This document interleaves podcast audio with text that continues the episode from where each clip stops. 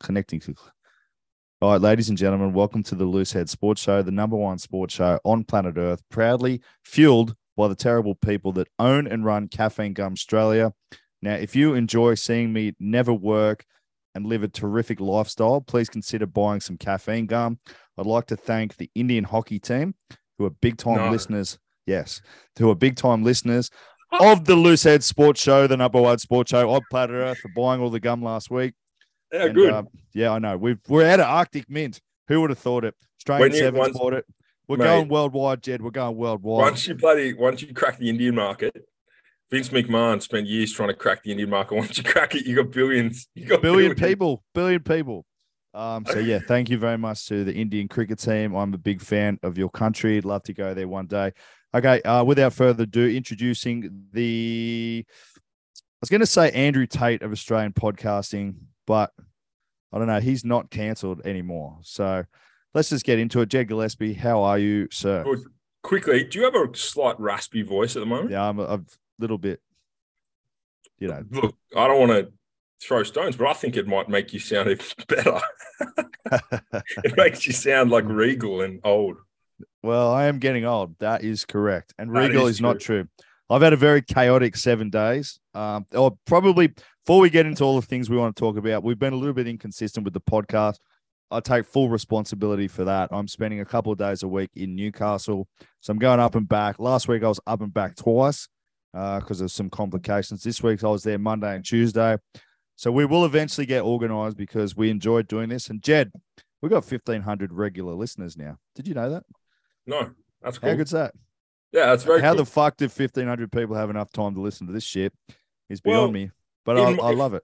Oh yeah, I listen. I I listen to fucking lots of stuff. So I, I'm not.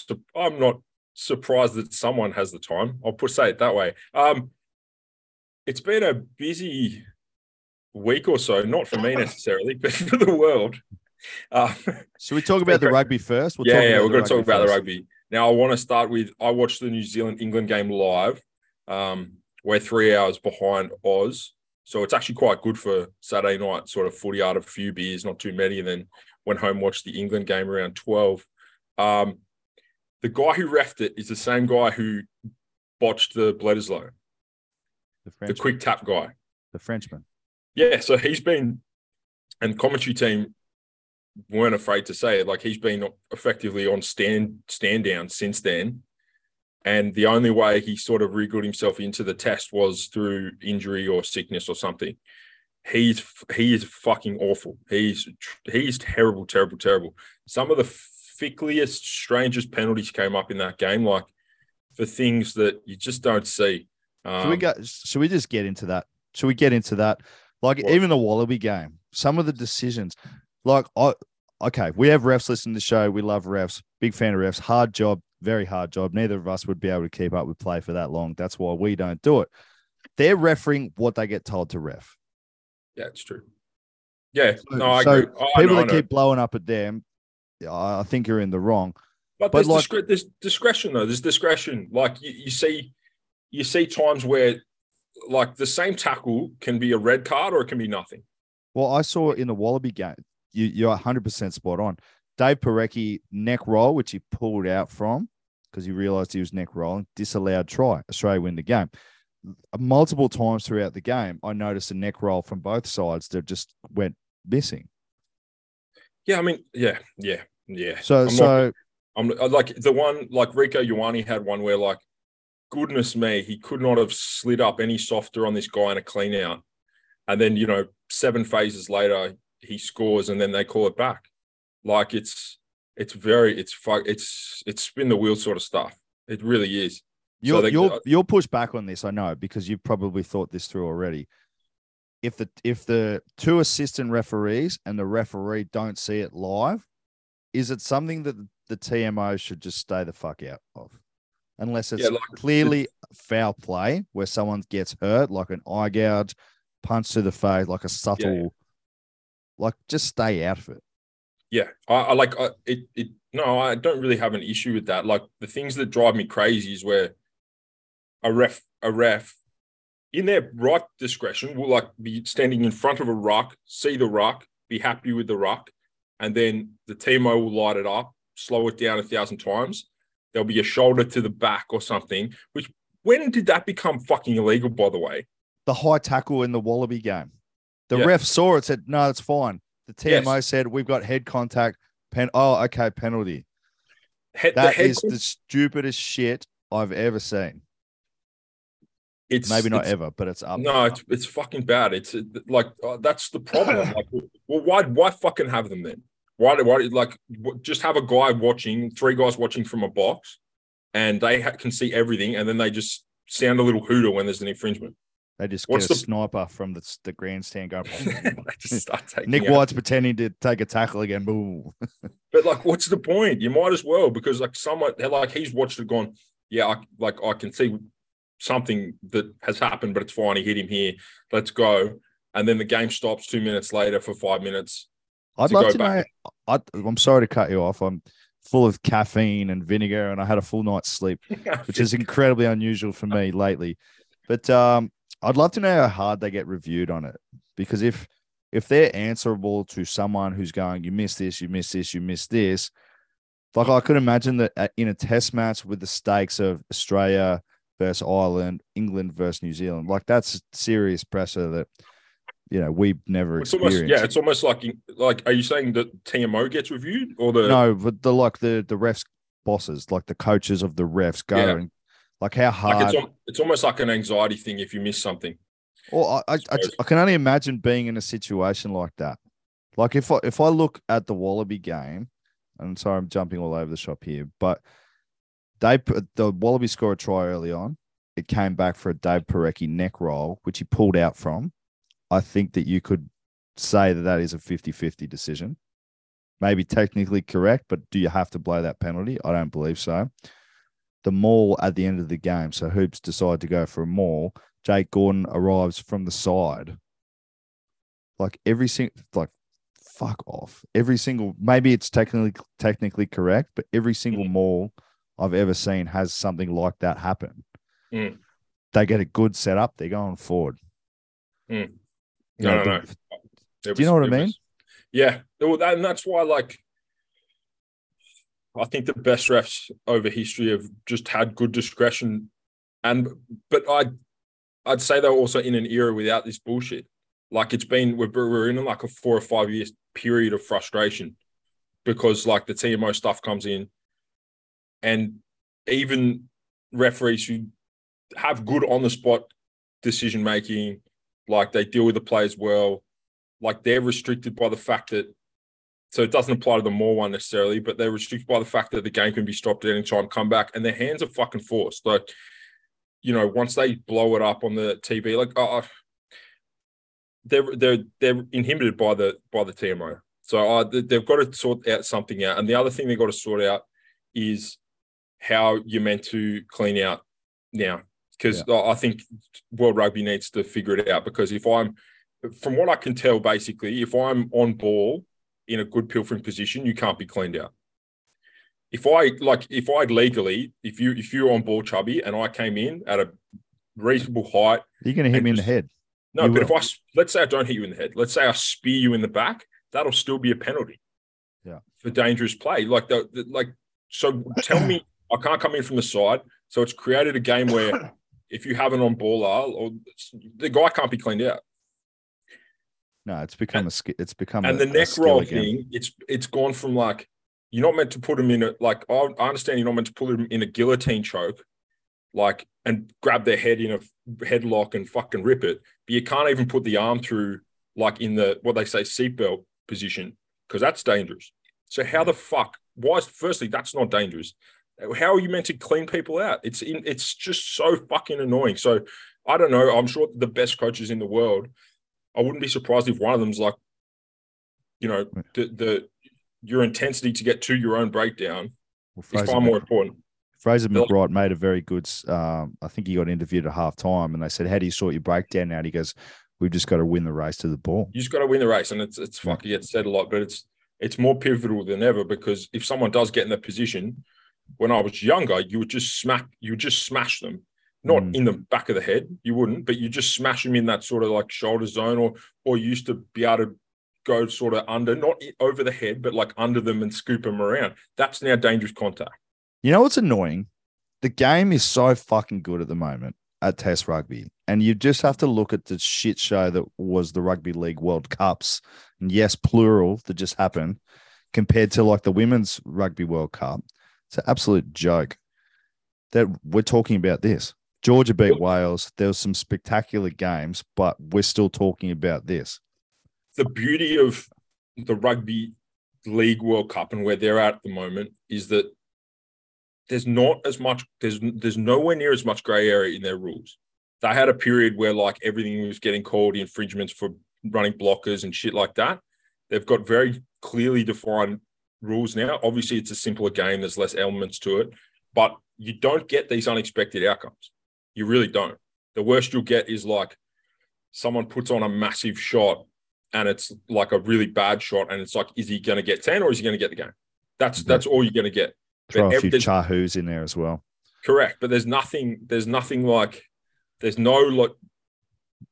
You don't get penalised for things that have no impact on the outcome of the game, like you do in union, or perceptionally have no like no negative outcomes. Like it's you can you can neck roll, and I'm doing the inverted commas thing. Someone they're fine because you didn't weren't really around their neck, and that that still be a disallowed try. Like that's one thing that prison rugby does not have.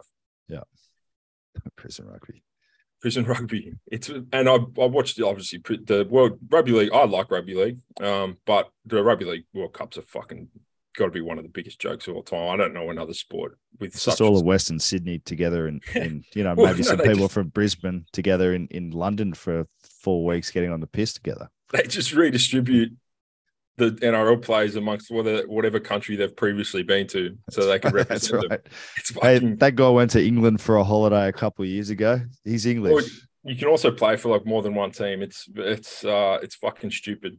But it, yeah, yeah look, look, look, that's wild. Uh, look, look, I, I, think smarter people than us probably need to solve that problem. But I, I, it's gen, it's genuinely steering people away from the game. Of course it is. Of course yeah. it is, and it's steering me away from the game. And I think it, I think it's a wonderful game, particularly at the moment. The the game is on fucking fire at international rugby, international level. Sorry. I hesitate to say it, but I would, I would, I'm, I'm happy with the TMO thing. I'm happy with it, and I think post match, if people get cited or something like that, that's fine. If you want to do that and go and be and have all these fucking baby infringements, then at least I'll, we can get to see the test match in its entirety and the outcomes are semi-fair. The reality is that 99.9% of players aren't going to be like, all right, now's my opportunity to try and eye gouge a random guy at the bottom of the ruck. It's just not going to happen. The stakes are too high. Well, with all the cameras at the moment, you're going to get caught. And if someone complains so, about it, you're going to get caught. So I, they got them. They got a technology's fucking killing us. What do you think of the Wallaby game? I thought they should have won. Yeah, I agree. I thought they should have won.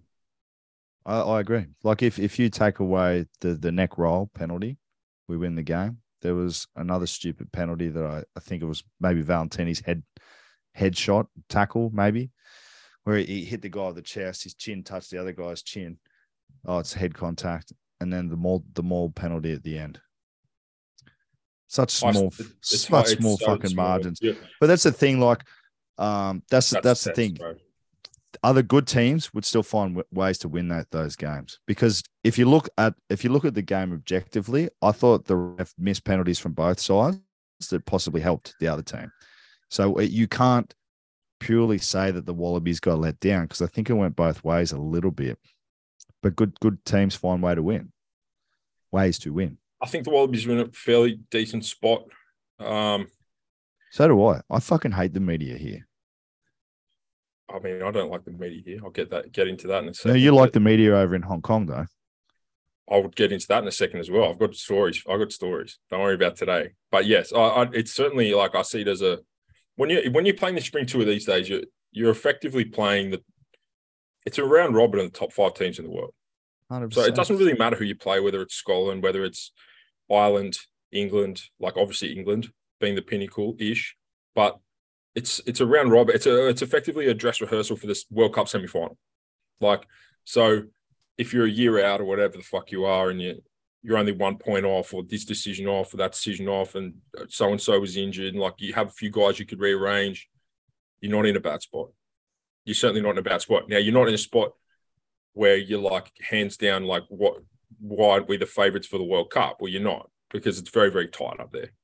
Um, but you're you're within a stone's throw. Like there's nothing stopping the Wallabies in a year. You're a penalty. You're a penalty away from winning that game against the best Yeah. team in the world. and that One penalty. The difference between a you know a World Cup final and not.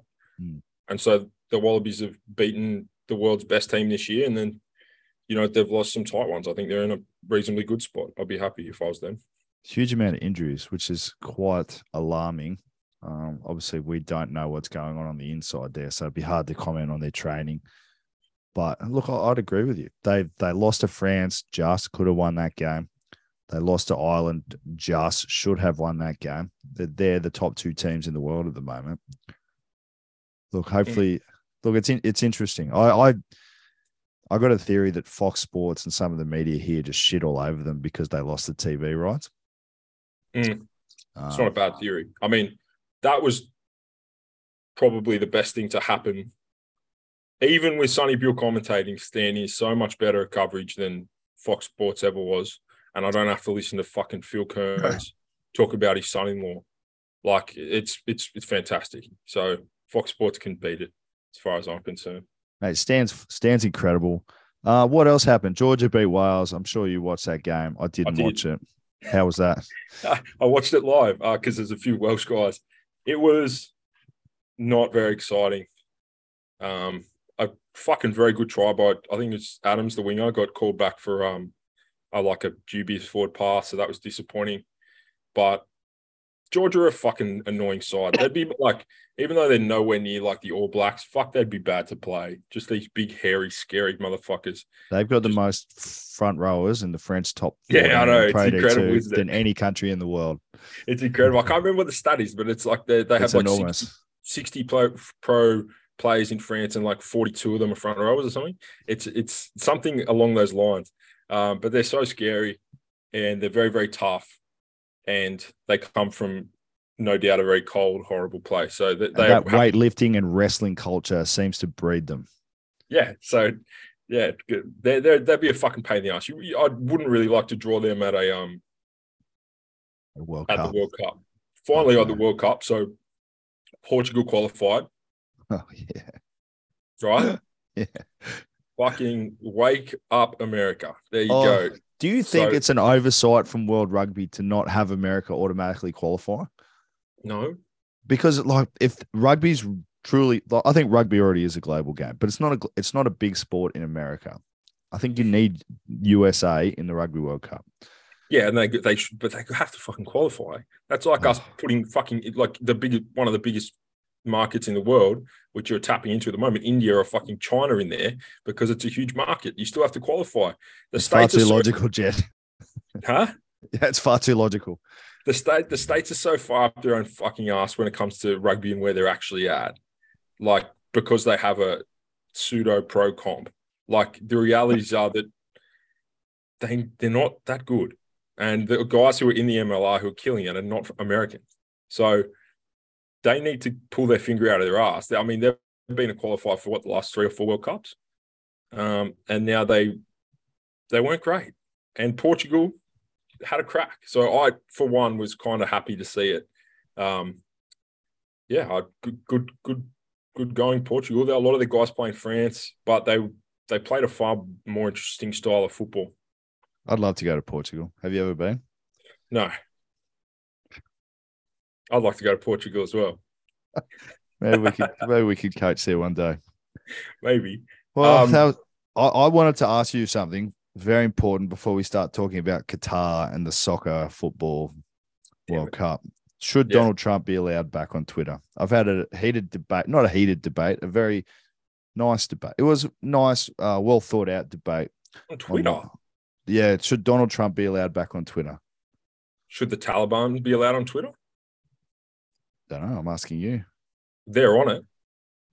Why the fuck wouldn't a president of the United Because States the- be on it? because he's inciting um he's inciting violence and he's questioning the legitimacy of the election and thereby threatening democracy. I think I got those words right. Yeah, I mean, there's, so there's a lot of people. He's certainly polarizing. I for he's not he's not he's not a good thing for the next election. He's not good. It's bad for the um, Republicans. But on Twitter, you've got you, people on there because he, Yeah, he okay. got banned. He got banned. Obviously, Yeah, Jordan. Peterson got banned. You're probably going to get banned eventually. Why? Why are these people getting banned? Should they be on Twitter? Do you think? Absolutely, because because uh, like it's very popular to ban conservative thought. Like Jordan Peterson couldn't be less fucking. He's one of the smartest people alive. He couldn't be less offensive unless you don't like logic. I'd say he does it more good for the world than Oh, he does good for millions of people every day. Yeah. Donald Trump getting banned is is is, is madness. I mean, in terms of inciting violence, that that's it's not direct violence. Like it's not like go and kill someone. It's like you're upset because of something he said. So there's half the population that are pissed out, pissed off about what fucking Sleepy Joe says. Now I'm not. I'm not, at this point. I'm not a huge. I'm not a huge Trump guy. I don't think he's That's a lie. gonna no, I'm not. He's, he's, he's just too polarizing. He's splitting the country in half. But of course, he shouldn't fucking be banned. Like literally, it's like being one of those things, a throwaway line. But the Taliban are on fucking Twitter. So what they, gets you? What gets you banned from Twitter? In your opinion, what? Sorry, what should get you banned from Twitter? uh, I think if you're calling for direct violence or death of someone, and Lord knows that there's hundreds of thousands of psychos who've done that about the president or the ex-president, Yeah. that are still on Twitter. So I think like that sort of thing would would get you banned on Twitter. Being being annoying, I don't think should get you banned on Twitter. And people's reaction to you shouldn't get you banned on Twitter. Should be your actions. So, I mean, think of, like there's no doubt how many people would have been like, "Yeah, kill him." You know, he's horrible. I hope he dies. Like this this sort of shit. I, like he wouldn't have tweeted. He hasn't tweeted anything like that. He tweets things that annoy a lot of people. But it uh, if you're gonna have if I if I have to and I, I'll say it again, I'm not a I think Trump's very very bad for the Republicans for the next thing. But if I've got to fucking listen to you know left left wing Antifa psychopaths talk about burning the country down and all this sort of shit, then why wouldn't I? Why shouldn't I hear from people who want to do sort of what used to be normal shit ten years ago? It's it's just sort of the the way we live now. So freedom of speech, Yeah, allow well, they- freedom of speech. I'd Well, it. uh, now that Twitter's owned by Elon Musk, I mean, freedom of speech is a concept only in real life. It's not a concept on a on an app. they are um, shitting on him, Who? Elon. Yeah, it's because it's because it's not very nice when you now have to listen to people who don't agree with you. So there was like a it was a place that existed and people only it was just all the same sort of shit being said over and over again. And now you're going to have to listen to the other side of the political spectrum again. So that might not be pleasant, but that's why you can have civil di- like political discourse and try and s- say why you got the best idea. Like fuck, who gives a shit? Or just block the cunt. Yeah, I'll block him or call him a coward. I don't know. It's very annoying. But Well, I think we solved the we solved the big problem in the world just there. If you fuck, I don't think anyone should be fuck. Honestly, short of like calling for a mass murder, I don't know how you get banned from anything. But even if like you, like you're president of Australia one day, and you go, you say something that might incite violence, I'm not going to commit violence just because you said that. Yeah, but like, do- you know what I there's a- without diving into like Supreme Court documents, there's a and decisions like inside. I, me saying, you know what, fuck you, chubby, I don't like you. That could make a hundred people want to fucking do something bad. But I didn't- not. I didn't fucking. I, I'm not going. Okay, chubby lives here. Go and murder. So like, some need some individual accountability. Everyone needs some fucking accountability. what do you think of Qatar banning beer at the World Cup? Qatar's probably and FIFA are one of the longest running corrupt organizations on the planet. Qatar, I was looking today, spent close to two hundred billion dollars um, to actually have the World Cup. Countless. I was reading about the, like I knew about all the migrant workers dying. Um, so, but they were they were effectively slaves. So, like when you went there to work from different parts of like Africa or the Middle East or wherever the fuck, you sort of belonged to a guy. So if Chubby, you hired me, I sort of belong to you now. Um, and they were living in sort of like gulaggy places, and just thousands of them were fucking dying. Um, so there was massive human rights issues over the last almost decade while they've sort of set it up, and there was all sorts of bullshit going on at the time about how they even got the allotment, but it's an absolute fucking shit show. It is got to be. It's so bad. Like Bud or whoever owns Bud, BA or whatever the company's called, major sponsor. Then what? Six days before they say, "Ah, uh, actually no," um, and they have fuck you money, so they can do that. But it's before this World Cup is over. There's going to be a lot of people in fucking strife over there. People in jail, women arrested for stuff. It, there's going to be some just there's going to be some awful, awful shit going on. You know, look, I reckon going to a World Cup would be one of the great events. Amazing. The fantastic experience. I've got no desire to go to Qatar. If you had any foresight, you would not have gone to Qatar. And like I know that football tragics are like serious tragics and they put rugby tragics to shame, but like I just don't think you're having a great time there. I really don't. And I think that as the World Cup goes on, more people get frustrated. Teams you get like fined or kicked out because they're wearing the wrong fucking armband or whatever. Like I saw that. There's oh. going to be there's going to be oh more dramas. There's going to be more dramas. Yeah. Um, I look for the the about the armbands and stuff like that. I still don't. I don't know where I sit on the fact that every time you play a game, you have to be making some sort of political statement.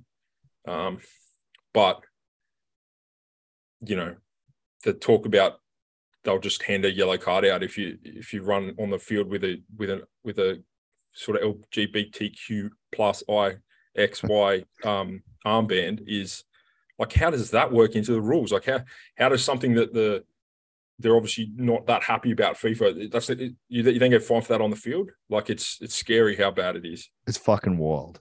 And the the Iranian players didn't sing the anthem. Like, yeah. are they all going to be shot when they go home? That's quite brave, to be honest. There's fifteen thousand Iranian women up for death penalty in Iran.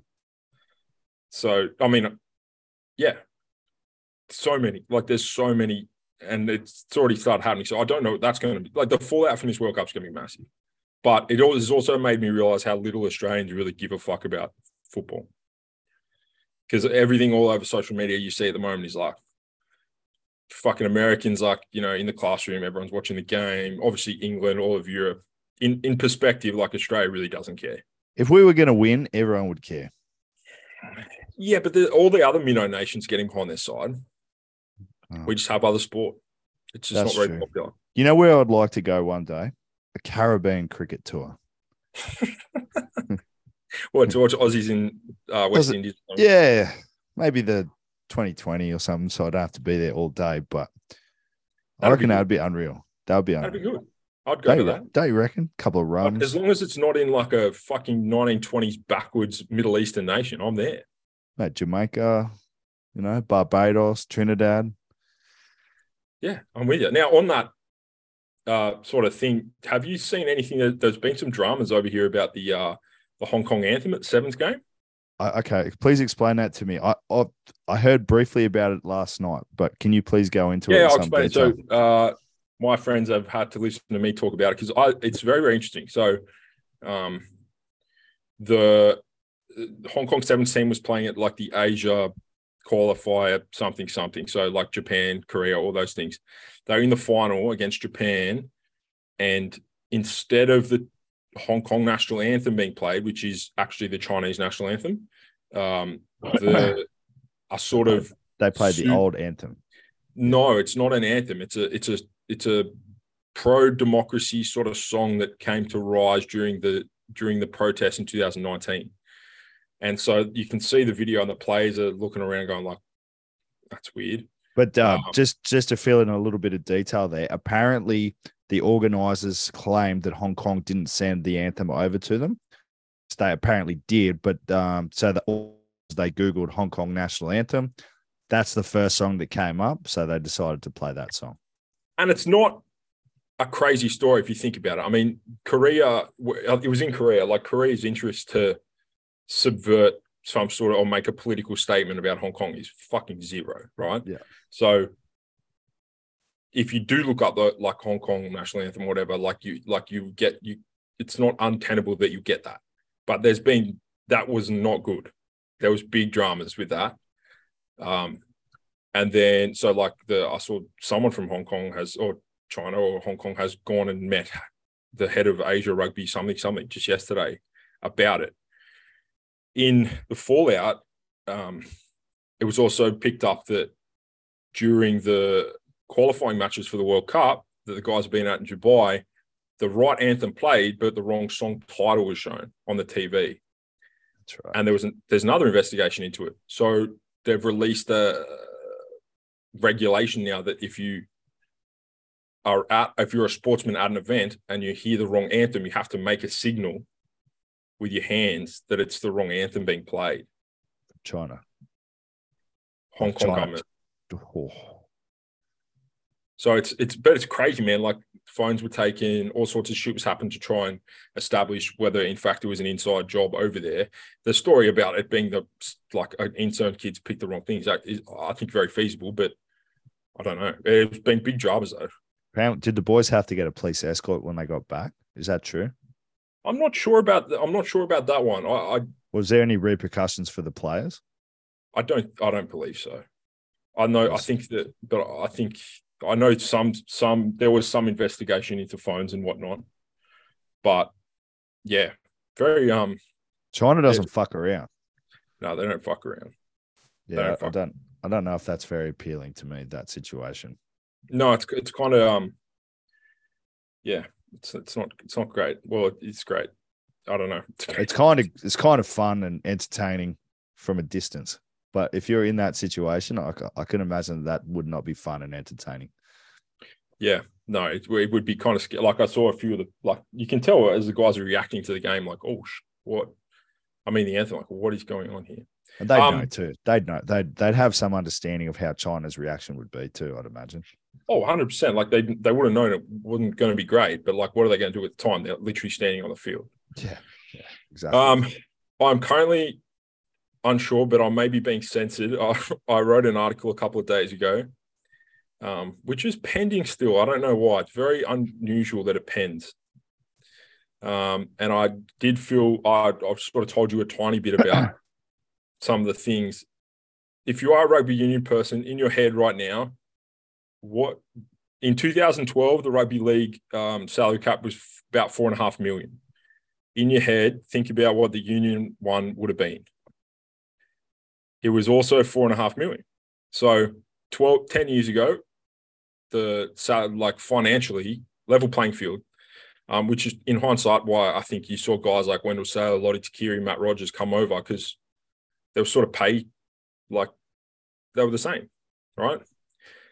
10 years later, union's 5.5. So it's- gone up $1 million, which is tantamount to like inflation. And league is at 11 per team. 11 per team. So something's gone horribly wrong in the last 10 years. And i like a lot of that i'm sure can be put down commercially. But you'd see anyone who's been watching the news seen that the nrl been pushing like the players association and, and the nrl executive are in a massive fucking argument about wages So And are you are you having another crack at RUPA? Is that what you're Yeah. saying? hold on. Yes, of course I am, because they they're a fucking limp dick arm of nothing. But like the NRL, so it's it's causing issues. But the NRL Players Association, they usually get thirty six percent of the revenue share. Yeah. They're set to get all these increases, blah blah blah, but it's thirty two percent, and they're saying, well, hold on, you, we're we're you know equal parts of why this game's going well. Why aren't we getting this? And all sorts of those things are helping players retire, well-being, medical payouts, minimum wage going to 150 in league. That's fucking One that's not, that's not- 150. There's guys running around. There's guys who played Super Rugby this year who all- would have been on 30 something thousand dollars. I know a bloke that was getting 350 bucks a week. There you go. And my my no, it just made me think because like the and the players aren't afraid and they don't do it in a bad way, but they go, well, no, this isn't quite the right outcome we're looking for. When in the history, and I fucking Googled for a long time, has that ever happened in rugby union Australia? Have you ever seen this is not really the financial outcome we're looking for. We're going to keep we're going to keep seeing what's happened. It's it is never fucking it's never happened once. Even during So the the- COVID stuff, they didn't really fight for them. Well, I don't know. Maybe that's the reason I'm still pending. But I wrote about the COVID stuff. The COVID stuff was a fucking disgrace. But it was also it's really just a example of why there is no actual players association. They got a thing. They said you've got to sign this in 24 hours. We're going to stand you down and take your license if you don't sign it. They have to Like- pay Rupert fees. Yeah. Fuck. So this is like, and no, like, fuck, no shit. Like, you can talk to a lot of players, whether they're senior or otherwise, and they know that don't, are completely useless. They're there as a just, just because it's a positive look. But at what point ever in the history of the game? So our uh, the salaries have barely gone up over a fucking decade. Has there been any talk that you know what, they'd be good if we got some more money, or things are going well for you guys. Why don't we get some more money? Or we're in a bit of a drawn out conversation here. Never, not fucking once. So I just don't know how it's ever going to get better because at least in league, and trust me, the Players Association there aren't perfect, but they put their hand up and go, well, no, this kind of this isn't good enough, and we're not going to sign off on it, and it's creating problems for everyone at the moment. But the you need agitation if you're going to get a better outcome. It's hard to agitate when the um the other side are the people that are paying your wages. Yeah, it's it's a joke, but like, it, and it's hard because if you're a guy who's on 350 bucks a week or something like that, you're not the right person to be agitating. But if you're a guy who's 28 and played six seasons of Super Rugby and you're on a three year deal, then you know what you you should probably, in the interest, in the greater interest, you might want to think about actually what is going on, because at some point someone's going to have to I would dissolve the players association and make one that actually are going to kick back on something. And you can't dissolve the players association. It's part of the rules. But you need all the you need all the players to buy into You need it. a certain percentage of the, of the players, but like they have to seriously ask what is being done about anything. Well, like what's being done. That'd have to be led by the senior guys as well. Otherwise, the young guys wouldn't wouldn't want to rock the boat. Like if every three years in league, the new CBA comes in and the salary cap goes up, salaries go up. Therefore, so a lot of the contracting is done around the salary. So it's like, oh, the new CBA will be in 2023. Let's say instead of 500 grand, you get, you know, 1.4% of the cap. So like your, your wage will go up. Like that just doesn't exist. I tried to find what the CBA is going forward into next year for union. It's there's just nothing there.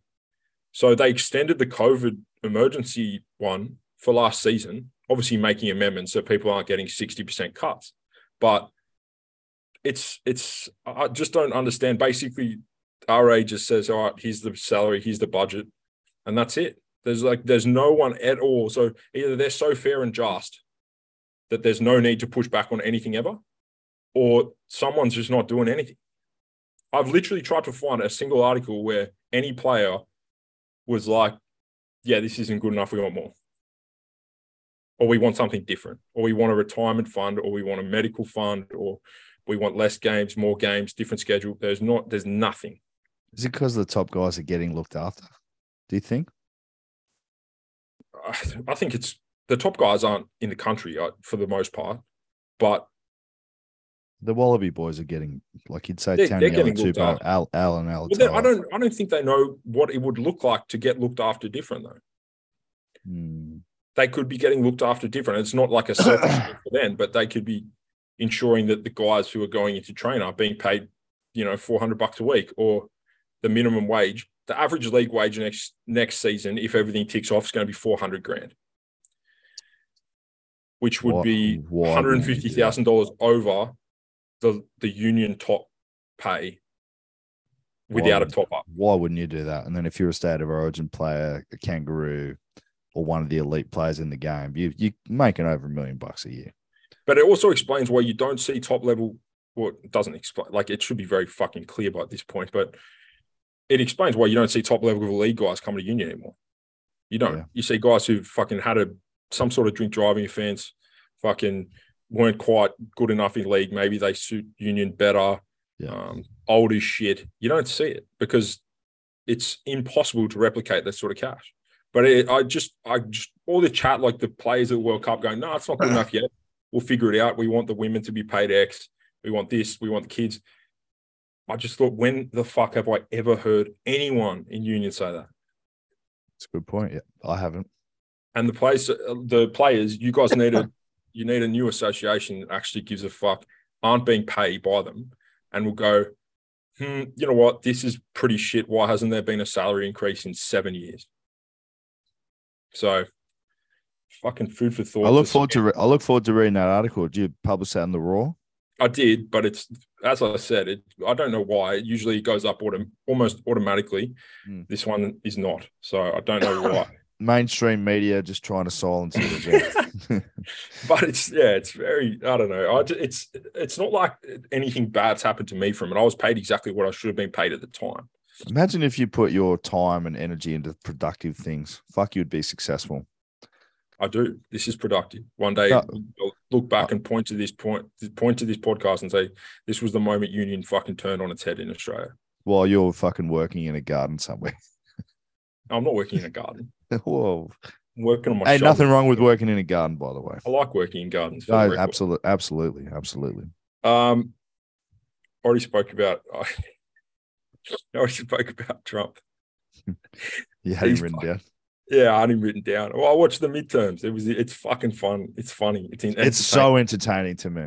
It's so entertaining, but it's it's very bad. He's he's bad. I hope, he he. I hope he wins. I hope he wins again. He won't. He won't. I don't think he don't shouldn't. if- They, they won't let him win. They won't let him win. they won't let him win. Oh fuck. Yeah, no. So I was watching that, and then actually, that's no, that's too. That's no one will find that interesting. Finally, actually, something happened which made me so fucking happy. Those idiots who glue themselves to shit and sit on roads. Someone uh-huh. picked one of them up and threw them in a fucking garden in, I think it was France, and it made me so happy. Is there a video of that somewhere? There he. He was sitting like they're sitting on the fucking road freeway in the morning. People are trying to go to work. And this French dude just gets out, picks him up, launches him into a fucking bush, like sort of hits a sign and just goes, shut the fuck up. And the guy was not very, he was rattled. He was very rattled. So, Of course you would be. People that do that shit aren't used to confrontation or violence. no, There's no way. it's it's a time and it's a time in history where like people don't just go out and have fist fights to settle arguments anymore. Like you you sort of just probably go on Facebook and say something mean about someone. So if some like French guy gets out of his car and launches you into a garden, you'd be pretty rattled. Fucking But- oath. Fucking made me happy. Mate, I, we talk about this every week, but what has become of our society when people do shit like that? I don't know. Like I don't know how you think like, you know what? I'm really worried about the climate. Like I think the only yeah, like I think I think the only logical thing for me to do is get some tomato soup and launch it on this Van Gogh. and I will make a difference because I am important. Yeah, I mean, I don't. I'm. I'm there's people out there who make differences, but it's like, where where does your thought process go? Where you're like, yeah, eh, I have to launch this tomato soup on this Van Gogh. But I Or- think the people that actually make a difference aren't thinking I am going to make a difference. Like that's not the reason they're doing it. I am special. I will do this. I will make a difference. Yeah, I mean that. Yeah, uh, everyone. Maybe we're That's, that's what they're thinking. teachers out there. A lot of my friends are teachers. Stop telling your kids that they can do anything. Oh, it's glorified. Most of them can do nothing.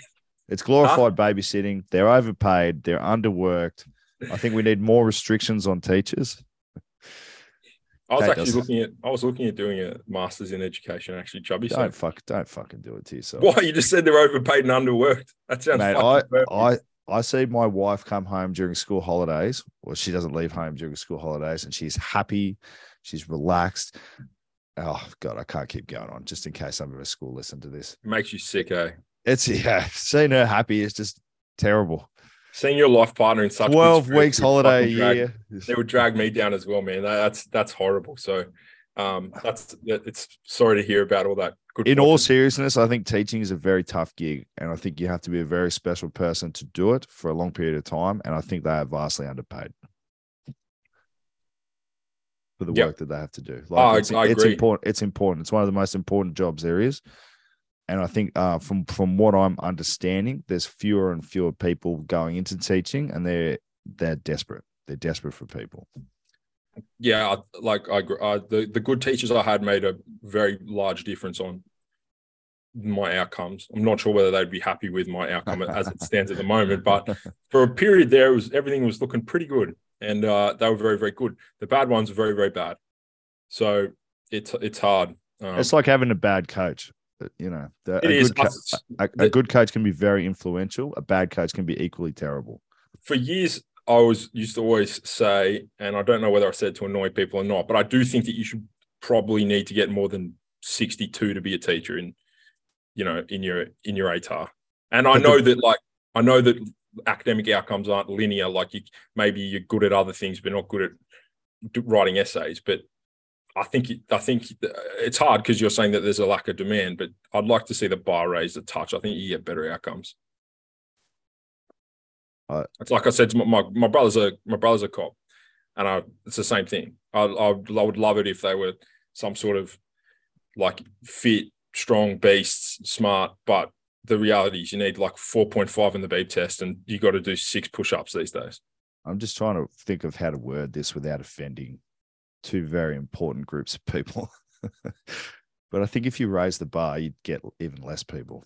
And and I think that if you raise the bar, like there's a reason Oh god, I can't. I can't. I can't. I understand. Yeah, of course yeah. you do. It's like it's like anything. But I suppose there are countries where it seems more prestigious, more prestigious, higher paying job. It's got to be like government. Well, I think teaching. Subsidized. Yeah, go. Well, I keep cutting. I keep cutting you off today. I'm so That's sorry. Right. But I, I think when we were young, teaching was like a renowned profession. People looked up to teachers, and now it's just not the case. From what I can see, they get shat all over.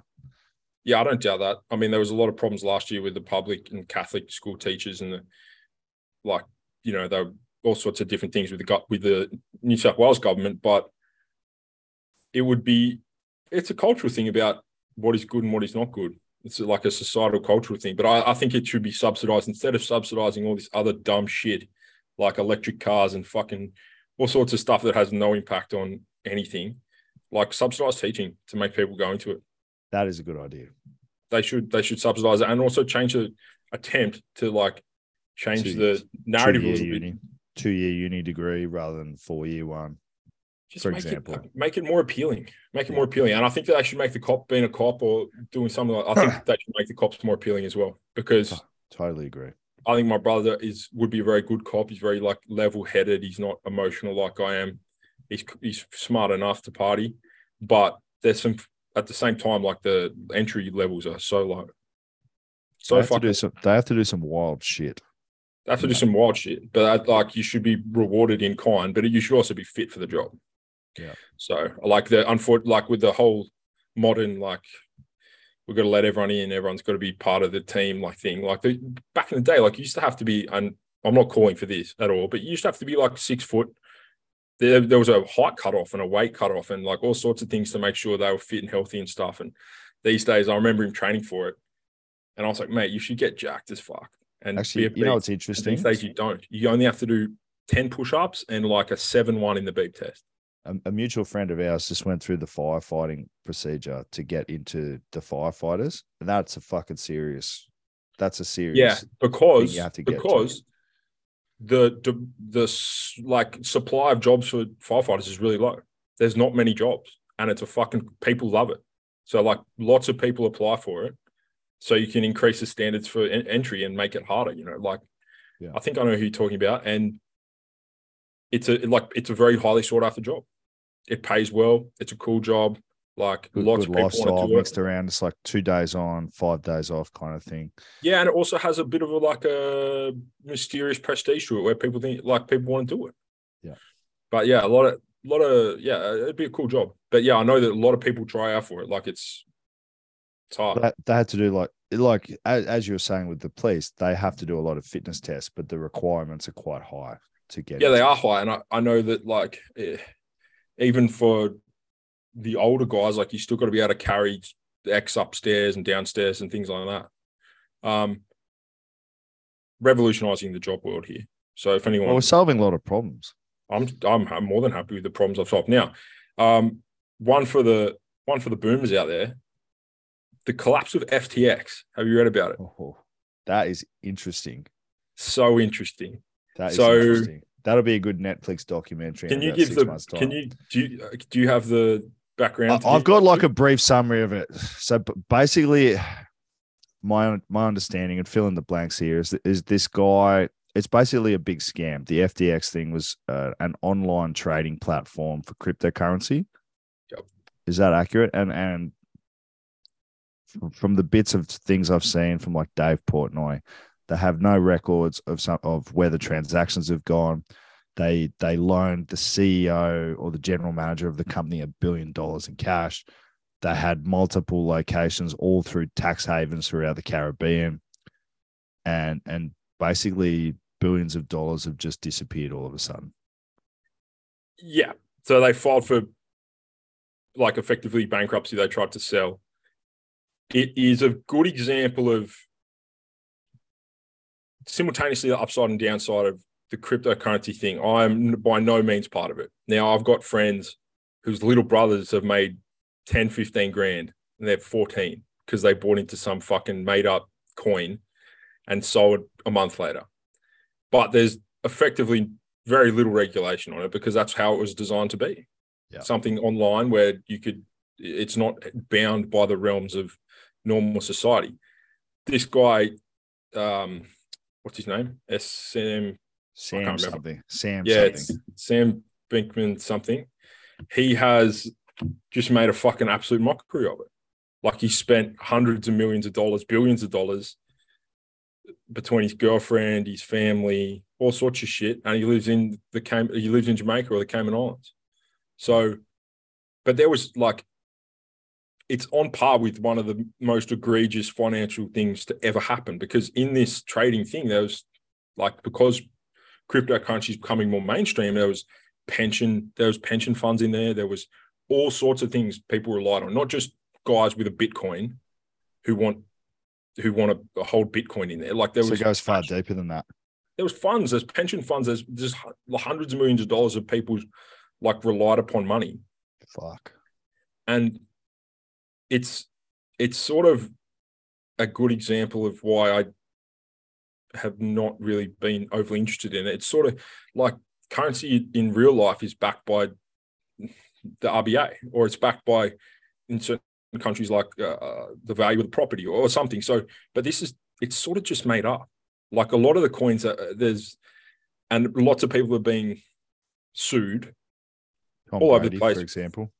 Yeah, yeah, not people, but like for pumping and dumping stocks, right? So all these celebrities, me and Chubby, big celebrities in fucking West Ride, get fucking dick coin, fucking uh, advertise the shit out of it.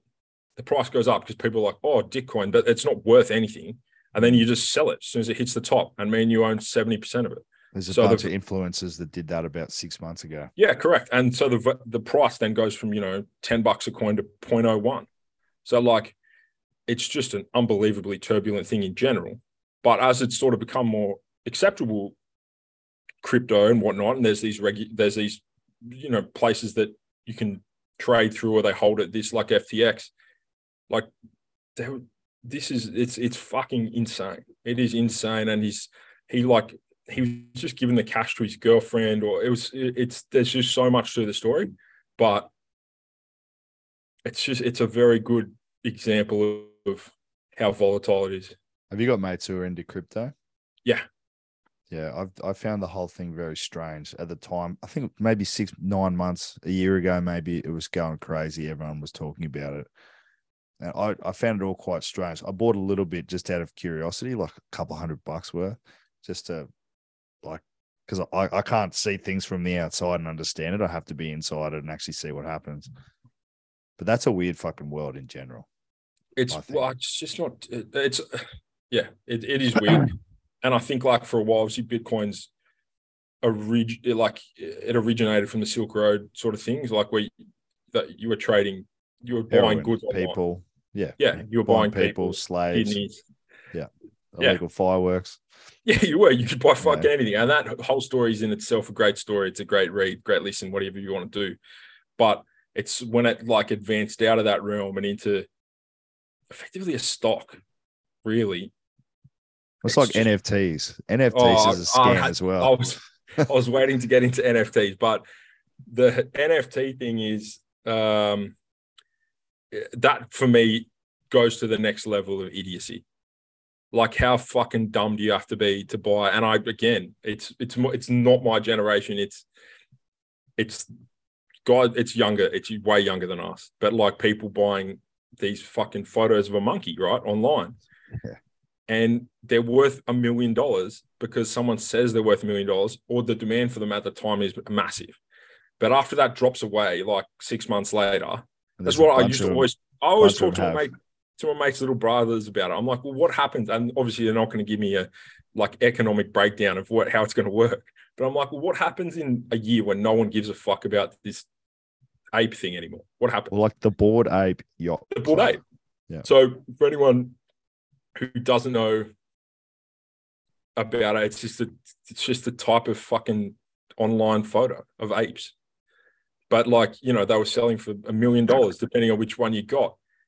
And I've noticed recently that really hasn't been much talk about NFTs in general. That was sort of thing that came and went. But like, of course, like you, everyone might want it today, but there's unlike things in reality like gold or fucking property or something that will be perpetually valuable.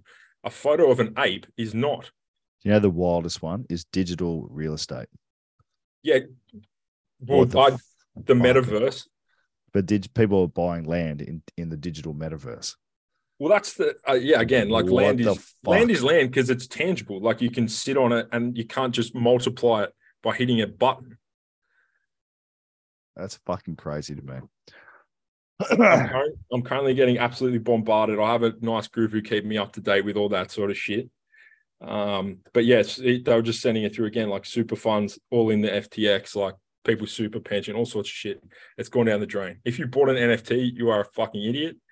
Um, and I, I would be surprised if there's one in the world that's worth what it was six months ago. so when the next trend comes up, we just got to be quick, get on it. You got to be quick it- to get in. Get a few million bucks, get rid of it, move on to the next scam. Like Bitcoin dropped from 60 grand at 15 overnight. That's got to be bad. That's got to be like, you, that's got to be concerning. I, I don't know, like maybe one of the crashes of Wall Street, like how, how anything's dropped like that. I need to learn more about how the economy works. I'm I'm very like all yeah, I I don't have a good knowledge of all that sort of thing. Like why things go up, why things go down. You know. It gets super messy in there. I'm like, I'm, I've only ever, um, both my parents, well, yeah, my, both my parents have got, degrees in economics. So yeah, I- so you've got a you got a family background in it. yeah, my dad has a doctorate in some sort of weird shit, but I've, I only have a surface level understanding. It gets really fucking dense in there. But if you do have an understanding, it it's a fairly it's a fairly good one to have. If you're a young kid out there and you're picking between gender studies and fucking economics, might I recommend that economics would perhaps be better. I was having this chat with a kid the other day about school. Do you think it would be beneficial for anyone that wanted to be an entrepreneur or start a business that you actually have business studies and you go, all right, Jed, you come into this class, you must start a business. It Can be anything you want, a service, a product, online information, content, whatever you wanted to do. You got to start a business. And then my job as a teacher is to, to train you on the things required for the business, marketing, your tax, your legal stuff, your Mm. all that kind of shit. Like, Mm. do you do you think I wish that that that was around when I was a kid? More practical elements. Well, like Yeah. you know, you want to start this wandering bear, fucking beer, whatever.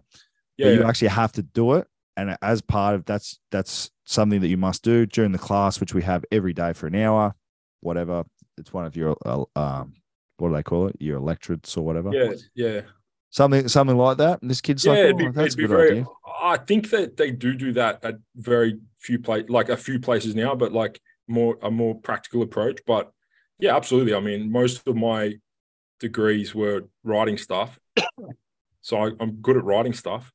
But like, it's really only once I did the sort of post postgraduate thing where you learn about the actual practicalities of filing a court motion or like doing this or how to talk or like those sort of things. But and I'm taking that back to the business example, like, you know, this is how you do a tax return, this is how you set up a website. This is how you, and I'm sure those things will emerge as sort of alternatives to traditional tertiary education. Like that, you, you learn, and I can't say this for every fucking degree because I haven't done every degree. I've only done 60% of them for my friends. But you learn most of what you learn when you start working. You don't do it.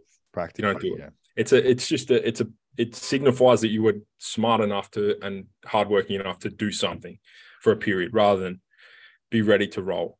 Yeah, that's my, So- like when I used to work for the building office, he said that they would look at a degree or a diploma as a credibility indicator that you Yeah, yeah. had the discipline to stick at something, and that's it. Yeah. Yeah, The- rest Yeah, is absolutely. experience. absolutely. Absolutely. And like obviously there's a sliding scale of difficulty there and some are easier than others and but it's not always the you know, it's not always the best outcome for employment.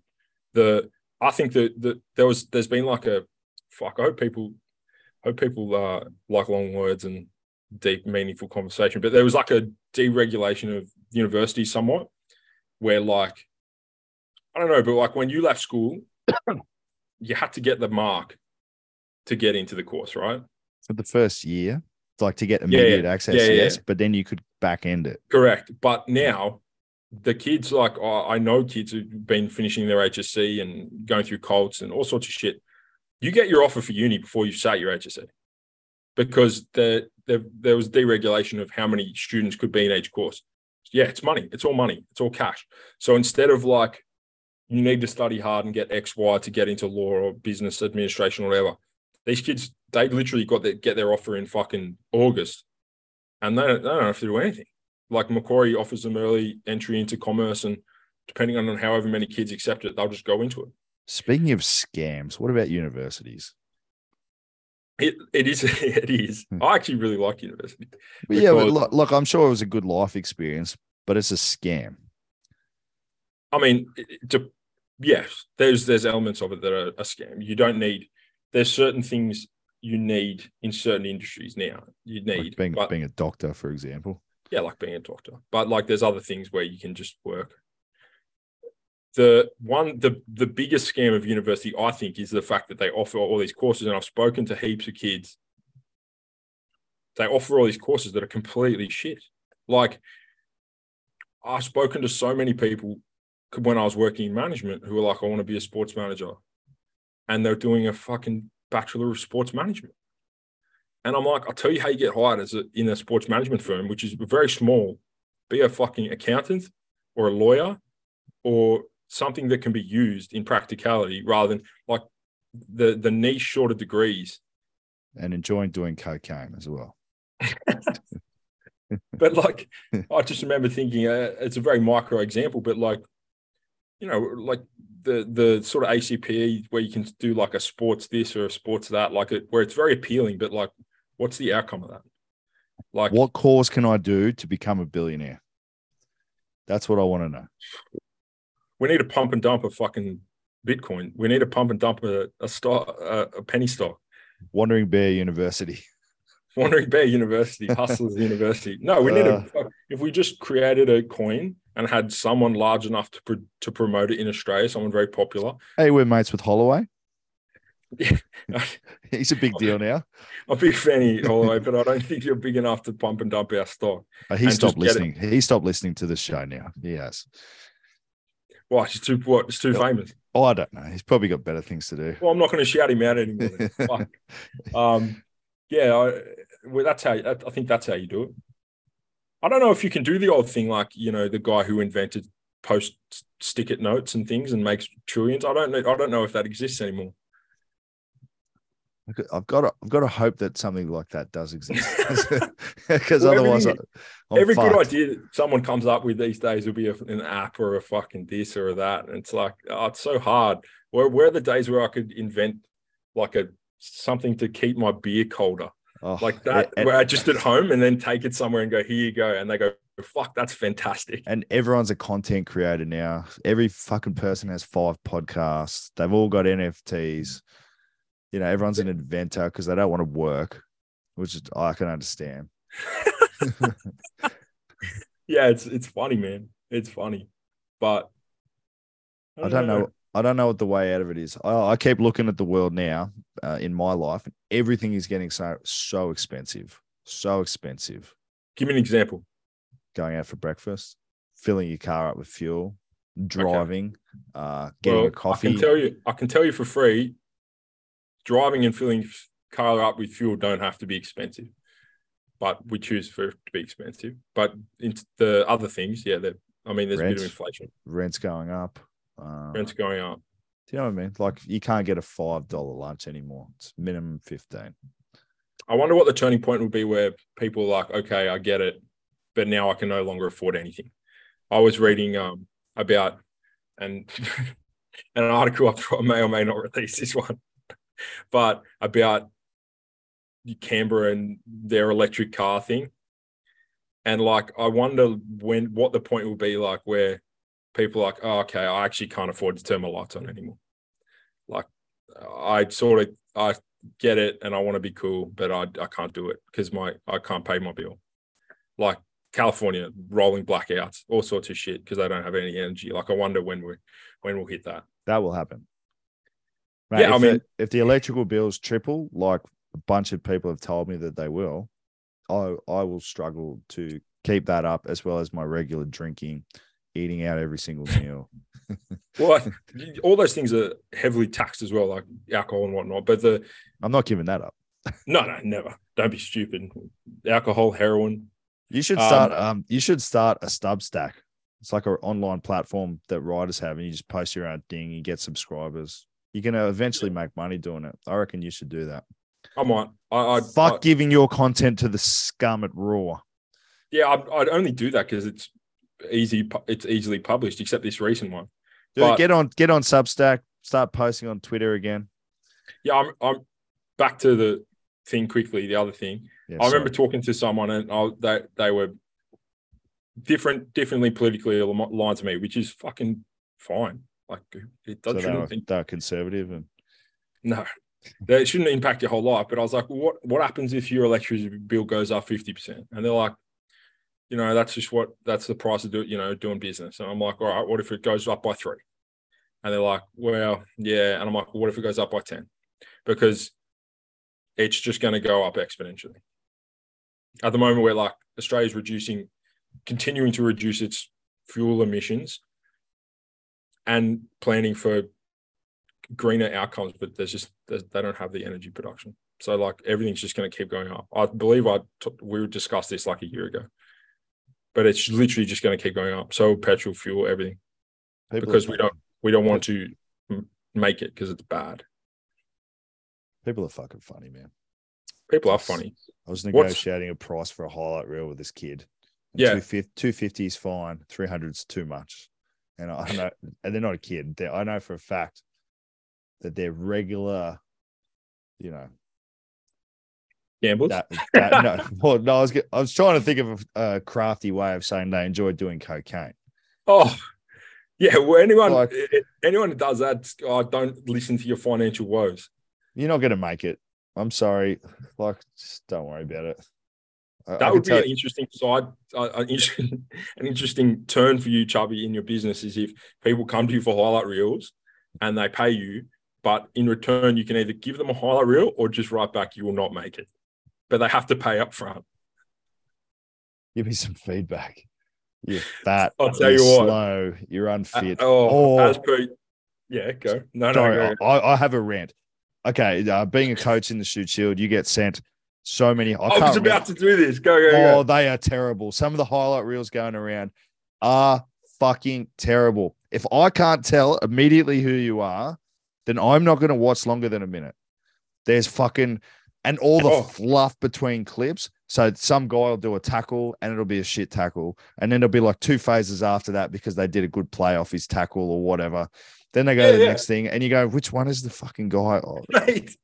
Two days ago, I luckily, not like I don't know, luckily just the way it is, I get sent highlight reels occasionally. It's not like I'm the fucking oracle of players, but it's like, is this guy? What are your thoughts, right? And for the first minute and a half, I thought it was the second row, and I was like, "Fuck, he moves good to the line out." It was the prop. So the prop had highlights of him just lifting and attacking line out. which is not a the- highlight either. For the first minute and a half. So like I, I was going, fuck, they're onto something here. Like this guy moves well across the ground. He's fucking he looks tall.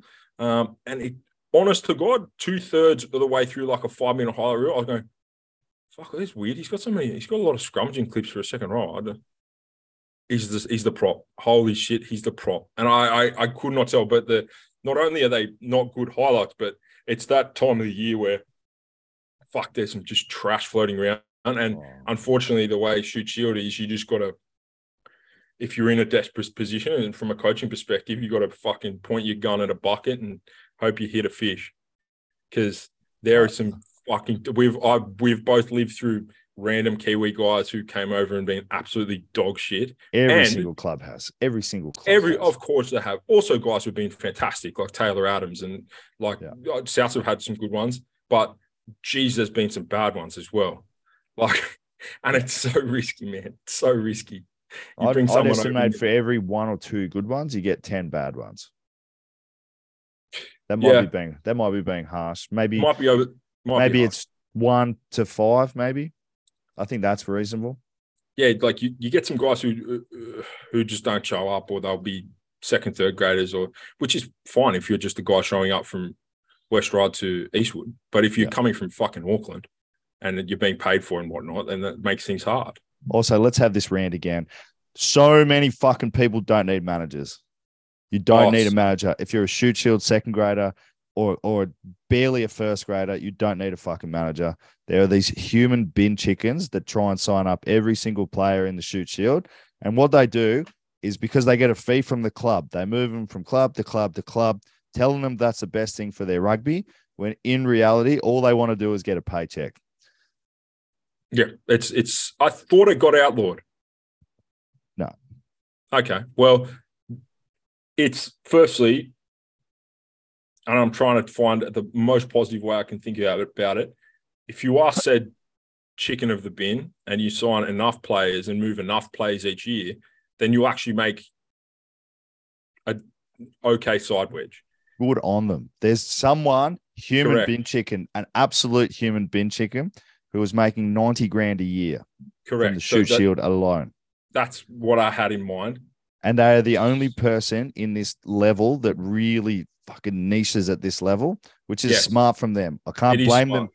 Can't blame them from their intelligence, but you don't fucking need a manager. No, but any and any of these guys who I've come across in terms of their players, once they're in, in a successful team and they're going successfully, you just give them a tap on the shoulder and go, mate. One, you probably don't need a manager, or if they do need a manager, you need a different one. And they, they a lot of guys leave them because Yes. it's Super operating Rugby- two. Super rugby guys won't deal with them. A lot of clubs won't deal with them. And and there's even a thing where there's certain clubs that will deal with them. You know, I'm just gonna I'm not gonna say who it is, but there's certain clubs that will deal with them. So they'll encourage the player who's been approached by the other club to go to the club that will deal with them so that they can get their money. Yeah, of course, of course. I I, I remember from a coaching angle, not that I like I was in it for decades, but like one of the players being like, he's a second grader at the time. You know, uh, do you want me back for this year? It'll be fifteen hundred bucks again, and it's like no, it's like no, I'm not. You're not worth fifteen hundred dollars. Like you're the. It'd be good if you were like, I've developed this year. I'll come back next year. But I'm not like we're not. I'm not going to. We're not going to sign our second grade, second row or back row or whatever it is for fifteen hundred bucks just for another year. That's not how it works. And, but like, yeah, guys leaving. Guys just leaving, or you just it's almost like the, the that's the only stepping stone at the moment for that caliber. But like for players who don't know or have missed one, of- it was one of the very early podcasts where I did this great rant, but or we did this rant together. But you're you are sent around in a fucking phone book of players to different clubs. It's not someone going, I have Duncan, he's very good, he can play both sides, he's a good guy, he's got a business, he's got a family. That's not what happens. You are just sent in a fucking list of names with an attachment, and that's that's who what your advocacy is. Like, and half half the time the agent hasn't even asked the player if they are interested in going to that country or that club. They're No. looking for an offer. Then they go to the player and go, "Hey, this club might be interested. Are you interested?" Three times it happened where the same player, who's a good player, who's played Super Rugby now, I think he's a good dude. He got offered three times to to us for three years. He didn't want to come any of the years. It's because he was already at a fucking club. So like you could tell it was like, all right, well, hopefully if we can get Eastwood to say yes, then I'll make the argument to him that it would be a better place. I get the wedge. It's very, very bad. Well, I think we've discovered our niche business when you eventually retire from playing. And, and when the coaching windmill just fucks me off eventually, What? You know, being an Sign- agent at this level, you kill it. We go, we got all the contacts. We're half decent people. Just sign, Sometimes sign 14 year olds to fucking 10 year deals. the other thing, can I just make this? Can I just say this to you, Jed? And please push back if you disagree with me. I, I think that if you are someone who is aspirational and you're a shoot shoot level player, you should look. If you're going to move to a club or go to a club, the way you should look at it is go. I want to go to the place where I will make the most of my potential. Don't worry about the extra thousand dollars or the extra couple hundred dollars match payment. Where will I be able to make the most of my potential? Is it a good team? If you're in, if you're a forward, is it a decent forward pack? Do they have decent coaches that will help me improve to be the best that I can be? I think if you think like that, rather than go, give me, give me, give me a couple hundred bucks, that's the best way that you can actually progress your career. Well, like the money at this level is, uh, and for that sort of player who's not uh, maybe super established, is so small. And like, I'm not making light of not having much money and needing money because I don't have much money at the moment. But if the difference between a good outcome for you through a year and and maybe something else is like 200 bucks, then you're a fucking moron. Um, the trade off for some guys, I think, is where there's a clear like progressional block, like where there's maybe a, I mean, I, you'd always make, I, I like the argument where, look, if you're good enough, you're going to get picked. There's never a, there's never a spot waiting for anyone. Like you don't leave school and like, or you don't get to South and it's like, oh, here's that loose head spot, Chubby. Or like, I'll get to Eastwood, like, oh, finally he's left school. You, here, you can have the fucking, you can be the starting loose head now. Like if you're good enough, you get picked. So, okay, occasionally people will get blocked and but it's very occasional, I think, where it's very rare where there's a genuine, I'm a five eight, I'm a good player. There's a five eight here that's my age. He's a good player as well. He's going to be there for five or six years. That's the only exception where like I see guys bounce around. But what I see a lot of, and I think it ties back to probably like generational differences as well as like those agents, it's people just moving at will. I At think will. that, I think the days of uh, true club loyalty are probably gone. I know we've talked Yeah. about that before. I, I- I- look, I also think there are clubs where if you are winning, you are looked upon more favorably with selectors at the higher level because teams that are successful, they're going to look closer at. If like Sydney Uni just churns out players because one, they win all the time. Two, they've probably got the best program of any club in the Shute Shield. And if you are half decent and you go into that system and you perform, you're going to look be looked at more favorably than a club that's coming in the bottom half of the draw, even if you're a decent player. I Hmm. get what you're saying. True standouts will get there. Um, but I but I also think that being a part of a good program and a successful club does make a difference for a lot of people. if you're going to talk about good program, successful club, you've, in my opinion, just fucking narrowed the field down substantially. Substantially. And, and yes, I, I agree with you. I also agree that it's not feasible for every single person to go to, you know, the best. But but I think if you've got a couple options, I would and money is the difference. I would go to the club that you believe will give you the better chance of being successful long term, not just a few hundred bucks or a thousand bucks that year. Mm. That's Yeah. that's my that's my thoughts on it. No, I agree. I, Uh, see a lot of I see a lot of impatience with with blokes. Um, I think sometimes it takes guys a couple of years to really make the most of where they're at, and a lot of people want success now. I, I think I'm guilty of that, definitely. Um, so, so I think being patient, sometimes being in a spot for a couple of years and working your way up can be a good thing. Um, Yeah, I, I I certainly, agree. I certainly think at South when I came in, we had four Wallaby props. So if I was going to do the thing what that a lot of people do now and bounce around the clubs, I probably would have missed out on a fantastic development um, of being a prop and actually learning. You know, the hardest scrums I've ever had in my entire career are South first grade with me playing second grade at training. To this day, there's nothing that's even compared to that. And and I think being a little bit patient sticking around while while I never made it, I think the stuff that I learned there is has been very valuable, very valuable for my coaching career, if that makes sense. Yeah, of course it makes sense. Yeah, it- I mean it do, it does, and I think that the there has to be a perception that if you're not 19, 20, 21, 22, it's okay to still be emerging.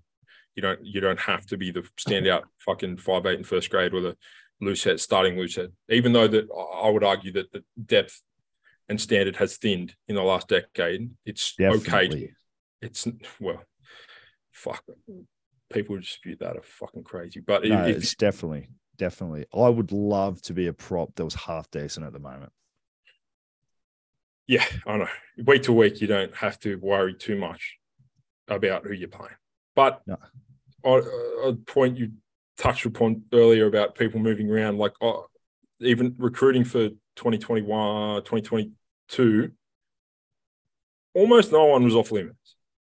Whether in reality they were off limits, but in terms of like when I sat down, I was like, okay, like who can we look at here? Like, all right, the fucking Sinclairs from North aren't going to move. You know what I mean? Like, there's Yeah. probably four guys, five guys in each team that aren't going to move. It's going to be hard to pry people away from Sydney Uni. Everyone else is fucking on limit. If you're if you're coming from another decent program and you can offer comparable money and maybe a, a you know and, and make a the better path, better path Yeah, to a it's first not grade like spot. yeah, but it's not like people need to be like have their hand up, be like, I'm looking to move these days. You just people are you just on they're on the market. Just be compelling because that's the nature of the game now. Like like you can yeah, it's it's it's not like it was where people just sit there and stay. Like if someone gets a phone call and they feel special, even if it, they legitimately like being showed interest, like just no one's off limits. I don't think. I, I really don't think. Besides the guys who are very ingrained in their club, like those two from North, or I don't know. It'd be hard to give any different example, but like when we were playing, like Dave Harvey played at a lot of clubs, right? Yeah, but he was unusual for that time. No, yeah, yeah, exactly. But like if you had a look now and you really looked hard, you'd find a, a you'd find a fair few guys who've played at fucking four clubs. Now you would definitely. Absolutely, you'd find a fair few guys, which is fucking rare. And that, there was a reason why, like, it it was fucking so rare back then for Dave Harvey to play at those clubs, but like now it's not. And that's why it, it's. I think if you got the gift of the gabber, you're a good recruiter. I think you. I think it's. I think it's your time to shine in the in this sort of era. Yeah, look, I, I think you'd probably say as well that you don't regret uh, being a one club guy. I definitely didn't regret it. Um, but the the world's changed. The world's changed, and people want I don't to. look- I don't look down on people who played at more, at more than one club because I, I understand that there's circumstances that give a rise to that. All I'm saying is it's changed. For I suppose my point is it's changed now to where, it, from a organizational perspective, you don't really have a lot of security over your players, and I think that if you go hard enough, you could probably get anyone you want, bar one or two guys who are genuine club stalwarts. Shute Shield's going to be very interesting next year. Mm. Very interesting. I look I look forward to seeing it. Playing playing for the Wildfires. I can't play. Hear that, Bubba? He's in. My knee's fucked. Um, no, it's yeah, it's going to be interesting. I have no idea what anything's going to look like, to be honest. We've gone an hour and a half, my friend. That's a good podcast. Anything, any uh, motivational messages or inspiring thoughts to send the good people off into their mundane existences with any anything Um, stimulating you at the moment? Any positivity in the world? There's lots of positivity in the world. Get your anthem right. Firstly, it's very important. That's important. Uh, North Korea launched some missiles at Japan, so that's bad. Um, but- yeah, I'm on a pseudo health kick at the moment, chubby. It's good, mate. Trying to train a lot, no chocolate and whatnot. So, yeah, that's right. I'm down 10 kilos since the end of uh, Shute Shield. That's fucking heaps. Back to 130. That's impressive. No, I'm still fucking fat, but uh, I'm heading in the right direction finally. I'm assessing. Um, yeah, you can tell. Yeah, I think you've given those kilos to Rob James. Shout out to Um, that guy. I'm assessing uh, Bali for of that Christmas period as well, so I'm still trying to figure that out. I will be there for three weeks. Um, so I'll make time to see you. Probably wouldn't want to see anyone else, to be honest.